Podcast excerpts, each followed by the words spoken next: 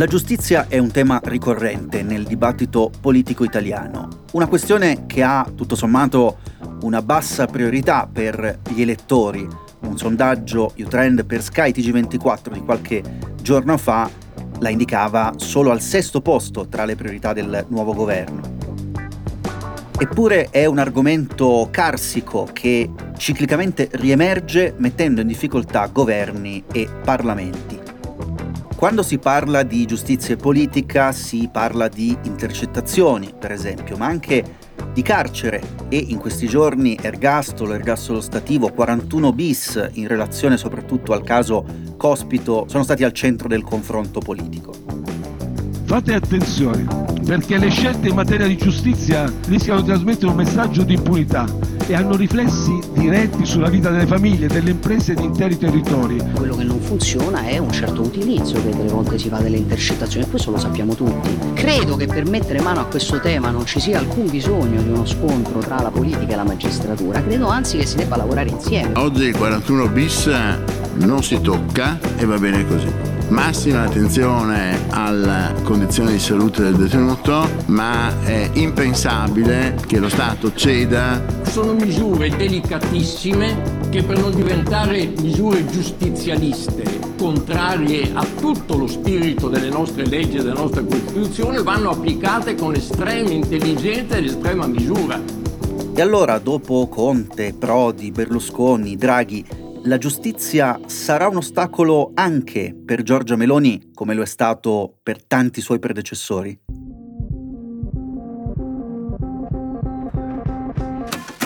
Sono Lorenzo Pregliasco e questo è Flickber, la politica spiegata ogni settimana, numeri alla mano, un podcast di Cora Media.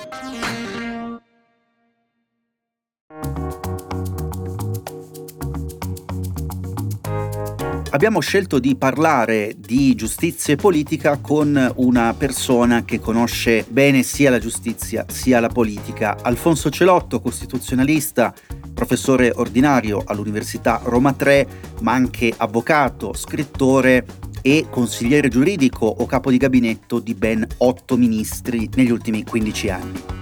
Partirei dal concetto di ergastolo, nel 1981, lo stesso giorno in cui si votò sull'aborto, c'era anche un quesito sulla abolizione dell'ergastolo. Quel referendum fallì, 77% di voti contro l'abolizione. A te che sei un giurista chiedo, l'ergastolo è un istituto discutibile? È un istituto costituzionale o meno? Ed è giusto che se ne parli in questi termini, secondo te? Allora, c'è una vecchia questione rispetto all'articolo 27 della Costituzione, perché l'articolo 27 della Costituzione prevede che la pena debba essere rieducativa e quindi già negli anni 70, soprattutto sulla spinta del Partito Radicale, uscì fuori il problema dell'eventuale incostituzionalità dell'ergastolo. L'ergastolo. Serve l'entità, la quantità della pena per prevenire il delitto? Se sì, allora ha ragione Almirante, hanno ragione i sovietici, hanno ragione i fascisti, i nazisti, ha ragione Gheddafi. Questo è il referendum che più di ogni altro può farci riflettere di più sulla legge, sulla società, su noi stessi e sugli altri. Correte a firmarlo. Perché se io vengo condannato a vita, eh, la mia pena non può essere rieducativa, dovendo stare tutta la vita in carcere ma tuttavia si è risposto anche la Corte Costituzionale su una sentenza del 1975 che chiarisce che anche i condannati all'ergastolo comunque hanno la possibilità dei benefici di pena e quindi con la buona condotta anche il condannato all'ergastolo può essere rieducato proprio in vista di poter uscire dopo un certo numero di anni. E qui esce forse il primo nodo, che è quello dell'ergastolo ostativo di cui si sta parlando in questi giorni. Ergastolo ostativo che è un ergastolo nel quale non puoi accedere ai benefici, giusto? Esattamente ma è interessante anche fare qualche numero, cioè in Italia ci sono circa 50.000 detenuti oggi, di questi 50.000 detenuti 1.700 sono all'ergastolo, quindi sono condannati a vita, un numero basso che solo per reati veramente gravi, e poi in quest'ambito ci sono i due problemi. Uno è l'ergastolo stativo, cioè alcuni condannati all'ergastolo non hanno i benefici di pena, quindi non possono accedere alla semilibertà, a una liberazione anticipata e in quel caso si dice, e la Corte Costituzionale ha detto con un paio di sentenze degli ultimi anni in maniera molto chiara, e quella forma lì è chiaramente incostituzionale, perché attendere non potrai mai essere liberato essendo l'orgasmo stativo. Quindi quello è un punto di dubbia costituzionalità e infatti la Corte Costituzionale ha invitato il legislatore a trovare una soluzione adeguata per lasciare la possibilità di rieducazione anche ai condannati all'ergastolo in forma più grave, cioè l'ergastolo cosiddetto stativo. Permangono inalterate le ragioni che hanno indotto questa Corte a sollecitare l'intervento del legislatore, al quale compete in prima battuta una complessiva e ponderata disciplina della materia alla luce dei rilievi svolti nell'ordinanza 97 del 21. Ma a chi si dà l'ergastolo stativo in Italia? E chi è che decide quando comminare questa pena? Il magistrato del tribunale di sorveglianza è una pena accessoria che va accanto all'ergastolo, cioè hai commesso dei reati così gravi per cui io ritengo che il tuo ergastolo non ti possa comportare l'idea di poter essere liberato anticipatamente, andare in semilibertà, anche se noi sappiamo che nel nostro sistema giudiziario Oggi abbiamo tanti dei terroristi degli anni 70 che oggi hanno concluso, anche per reati gravissimi, che hanno concluso la pena e sono liberi, o anche eh, degli altri detenuti che avevano commesso cose molto gravi, pensiamo ad Angelo Izzo, al mostro del Circeo, che comunque pur essendo stato condannato a vari ergastoli, fu a un certo punto liberato per dei benefici di pena e poi commise altri reati. Cioè finché uno non ha ammazzato qualcuno insieme con me, io tendo a non, a non avere fiducia. Quindi diciamo che nel nostro sistema giudiziario si cerca sempre di favorire la rieducazione del reo e quindi di consentire anche a chi ha commesso reati gravi di potersi redimere, pagare il debito con la giustizia, come si dice, e poter quindi ricominciare una vita normale.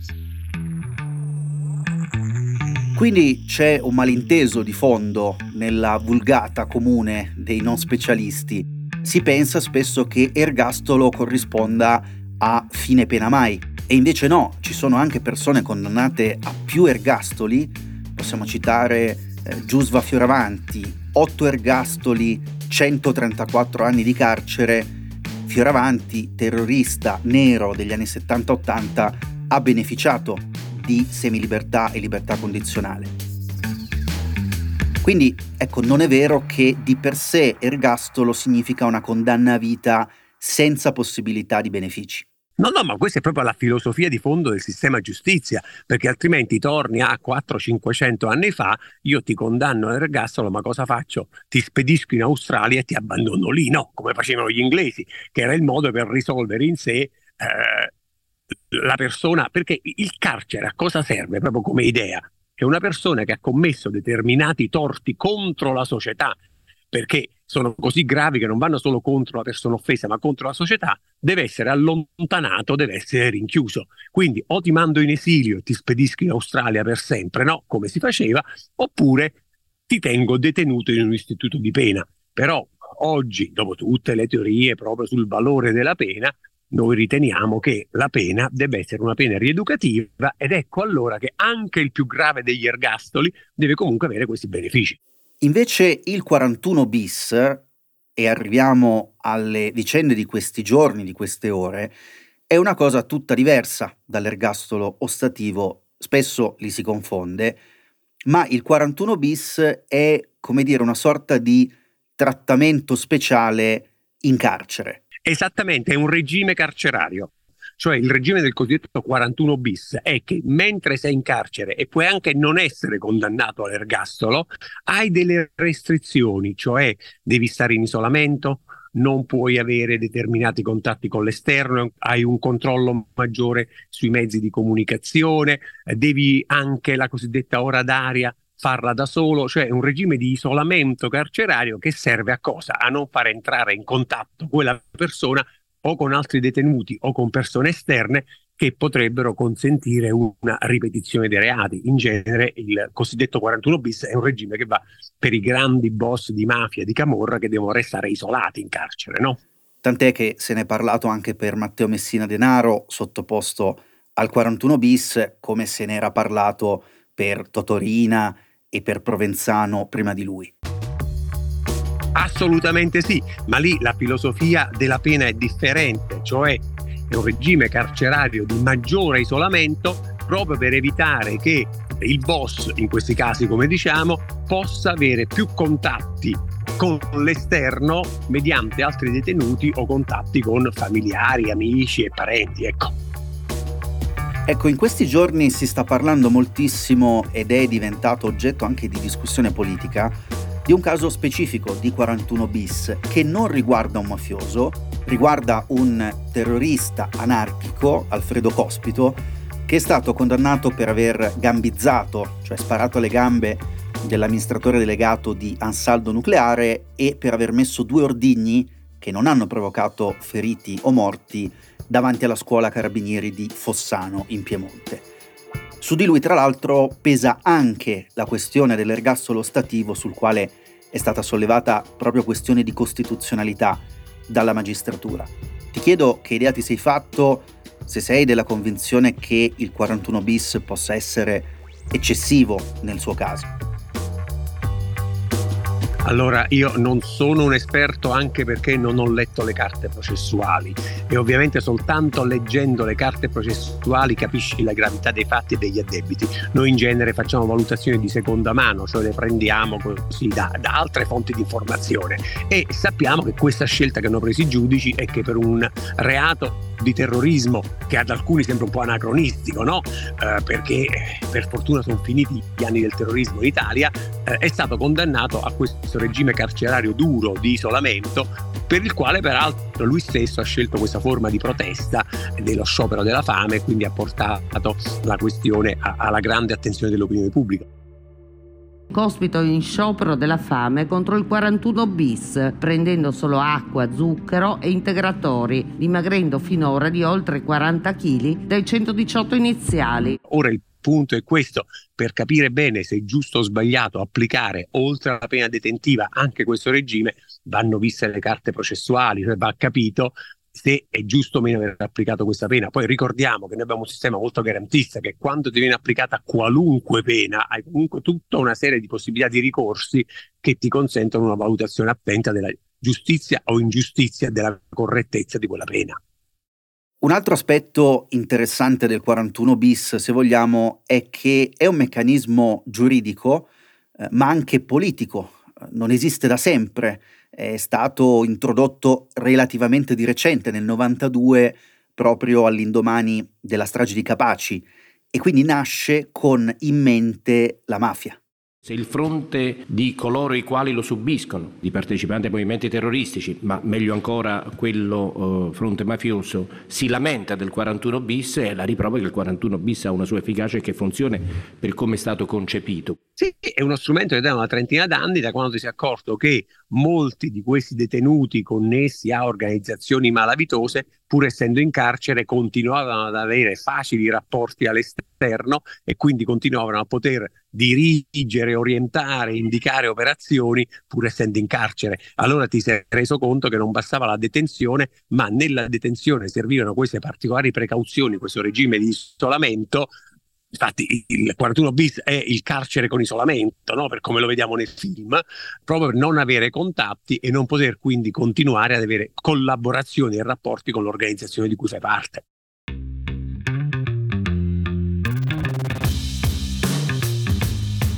Peraltro il 41 bis è interessante anche perché nasce come misura provvisoria, è stata resa permanente eh, solo all'inizio degli anni 2000. Si tratta di una facoltà data al Ministro della Giustizia che può sospendere l'applicazione delle normali regole di trattamento dei detenuti. Questo lato ci spiega perché in questi giorni se ne sta parlando proprio nel dibattito politico non è solo una vicenda che riguarda i magistrati. Sì, sì, è proprio una scelta di politica legislativa. 41 bis è un articolo della legge che prevede questo regime carcerario. Anche il bis ti fa capire che è stato un articolo aggiunto rispetto a un testo originario ed è una scelta legislativa prima ancora che giudiziaria. Perché ricordiamo, la limitazione alla libertà personale deve sempre passare dal legislatore. Quindi sono sempre leggi, atti legislativi che poi vengono applicati dal ministro della giustizia e dai giudici. Quindi è una scelta di politica legislativa che in determinati casi può essere applicato un regime carcerario più duro, più isolato, proprio per prevenire eventuali reiterazioni di reati. Prima parlavi delle garanzie, eh, dobbiamo dire che nel caso specifico questo 41 bis è stato richiesto concordemente dalla direzione distrettuale antimafia di Torino e dalla direzione nazionale antimafia, quindi c'era una richiesta forte.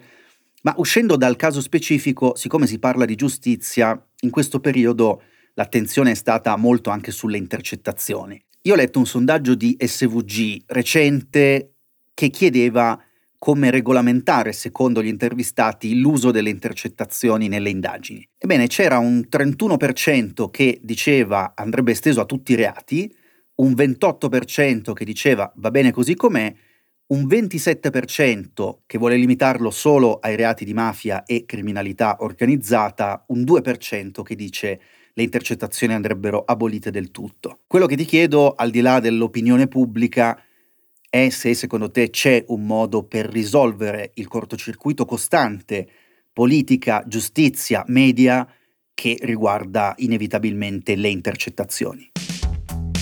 Allora, secondo me uno dei problemi delle intercettazioni è proprio quello della sua diffusione, cioè nel senso che le intercettazioni che cosa sono? Uno strumento di indagine e gli atti di indagine sono segreti fino a che non si è concluso il processo e fino a che non si ha una sentenza, perché le sentenze sono pubbliche, anche se per ragioni di riservatezza possono essere omissate, cancellate alcune parti delle sentenze. Ora, in tutto questo, quindi il problema principale delle intercettazioni, da una parte è di scegliere per quali eventuali reati si possa essere intercettati, no?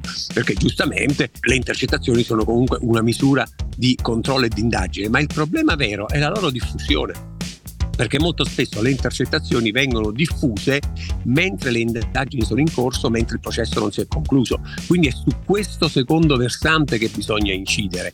Questa porcheria di diffusione pilotata e arbitraria di intercettazioni è una deviazione dei principi minimi di civiltà giuridica sulla quale questo ministro è disposto a battersi fino alle dimissioni cioè si dovrebbe semplicemente stabilire una regola chiara in maniera che le intercettazioni non vengano diffuse e a quel punto se non vanno più sui giornali hai di molto sgonfiato tutto perché resta soltanto un problema di modalità di indagine.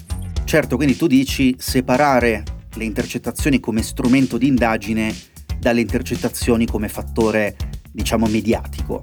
E su questo sempre il sondaggio di SVG aveva un'altra domanda. Con questi dati, il 23% degli intervistati diceva che la pubblicazione di intercettazioni dovrebbe essere vietata in ogni caso. Il 54%, quindi la maggioranza assoluta, diceva che va vietata la pubblicazione solo se si tratta di conversazioni non legate al reato, di vicende personali. Il 12% invece rispondeva che la pubblicazione di intercettazioni va consentita in ogni caso. Esattamente, che secondo me oggi il vero problema è la diffusione delle intercettazioni, perché diffondendo le intercettazioni eh, crei questa gran cassa, questo amplificatore spesso improprio perché sei durante le indagini, nel corso delle indagini, e capisco la divisione de- dell'opinione pubblica perché c'è anche un po' questa tendenza che metà dell'opinione pubblica dice io voglio che venga rispettata la privacy, l'altra metà è che a me piace guardare un po' dal buco della serratura e vedere poi perché la cosa poi delle intercettazioni è quello che quando tu leggi queste cose non vai soltanto a leggere che ha commesso il reato, ha sparato, non ha sparato, ma anche che andava allo stadio, comprava i biglietti, gli piaceva mangiare questo, frequentava quella persona, quindi c'è anche un po' questo aspetto di, di colore umano che però è totalmente improprio perché sono atti di indagine, non andrebbero diffusi, andrebbe trovato il modo per non diffonderli. Intercettazioni che sono finite sui quotidiani, che non avevano alcuna rilevanza penale, semplicemente per, diciamo, vogliamo dire, interesse. Io non credo che questo sia giusto in uno Stato di diritto. Più in generale, visto che di questi temi di giustizia, di carcere, di libertà personali si parla in questa fase, mi viene da dire questo, se guardiamo agli umori dell'opinione pubblica, ecco quello che vediamo è che generalmente gli italiani tendono a essere, semplificando ovviamente, più giustizialisti che garantisti. Tendono a richiedere, diciamo, la mano pesante quando si parla di criminalità, di giustizia, di carcere. Dal tuo punto di vista di uomo di legge, di avvocato, ti capita di sentire che le battaglie garantiste sono un po' controvento in un paese che sembra tendere ogni tanto a sventolare il cappio? Allora, qui eh, apriamo un discorso che dovrebbe tornare a Platone, ad Aristotele, cioè al grande senso della giustizia, alle modalità di punizione, veramente torniamo a duemila anni di dibattito e più. Diciamo che l'Italia oggi, anche con gli esempi che abbiamo fatto, ha un sistema che comunque è garantista perché anche condannati gravi sono riusciti poi alla fine del loro percorso giudiziario a completare la pena e a, rie- a essere riammessi nella società. No, Fioravanti, Vallanzasca, ma abbiamo tanti di questi esempi di grandi delinquenti che comunque si sono riusciti a rieducare e a reinserirsi nella società. E quindi questo significa che è una modalità che funziona nella società. Però d'altra parte nell'opinione pubblica c'è sempre questa doppia tendenza. Da una parte le garanzie le garanzie, però dall'altra il giustizialismo cioè, ha compiuto una cosa gravissima, uh, fine pena mai, buttiamo la chiave, come si dice così in maniera un po' popolare. Quindi è un punto di equilibrio difficile e secondo me il nostro sistema costituzionale cerca di dare le garanzie per irrogare le pene, ma irrogarle in maniera, e uso una parola che forse non è del regno terreno, in maniera giusta. E qui poi c'è anche un tema di sensibilità politica. Eh, l'aggiunta che faccio è che un governo di centrodestra, di destra, forse più di altri, tiene a mostrarsi severo nei confronti della criminalità, da qui forse anche le decisioni che eventualmente matureranno eh, sul caso Cospito. L'elettorato di centrodestra, ricordiamolo, è più sensibile ai temi dell'ordine pubblico e della sicurezza. Ma mi è fatto venire in mente un'ultima domanda che ti faccio, che incrocia un po' tutte le cose di cui abbiamo parlato, ed è questa. Si può dire secondo te che questo cortocircuito costante tra giustizia e politica nasce eh, dal 92, da Tangentopoli, eh, quando diciamo, il potere giudiziario e il potere politico hanno vissuto una collisione epocale. Anche, anche un altro dei grandi cortocircuiti, dei punti un po' avvelenati, è proprio questo che molto spesso la magistratura indaga su politici che sono in carica e quindi allora si sovrappongono i piani, no? Tutti ricordiamo a partire proprio da Tangentopoli, ma anche dal caso Berlusconi. Sono oggetto delle attenzioni dei PM e dei giudici ideologicizzati che sono una metastasi della nostra democrazia. E anche lì a mente fredda il lodo Alfano, il lodo Schifani. Sono leggi che quando vennero fatte erano leggi che coprivano processi in corso del Presidente del Consiglio in carica e quindi diventavano improprie e quindi incostituzionali. Il lodo Alfano è una legge illegittima, incostituzionale e immorale, quella che permette a quattro alte cariche dello Stato di non rispondere al giudice durante il proprio mandato. Ma in sé con grande serenità si potrebbe anche pensare, ed è completamente legittimo, prevedere determinati scudi penali,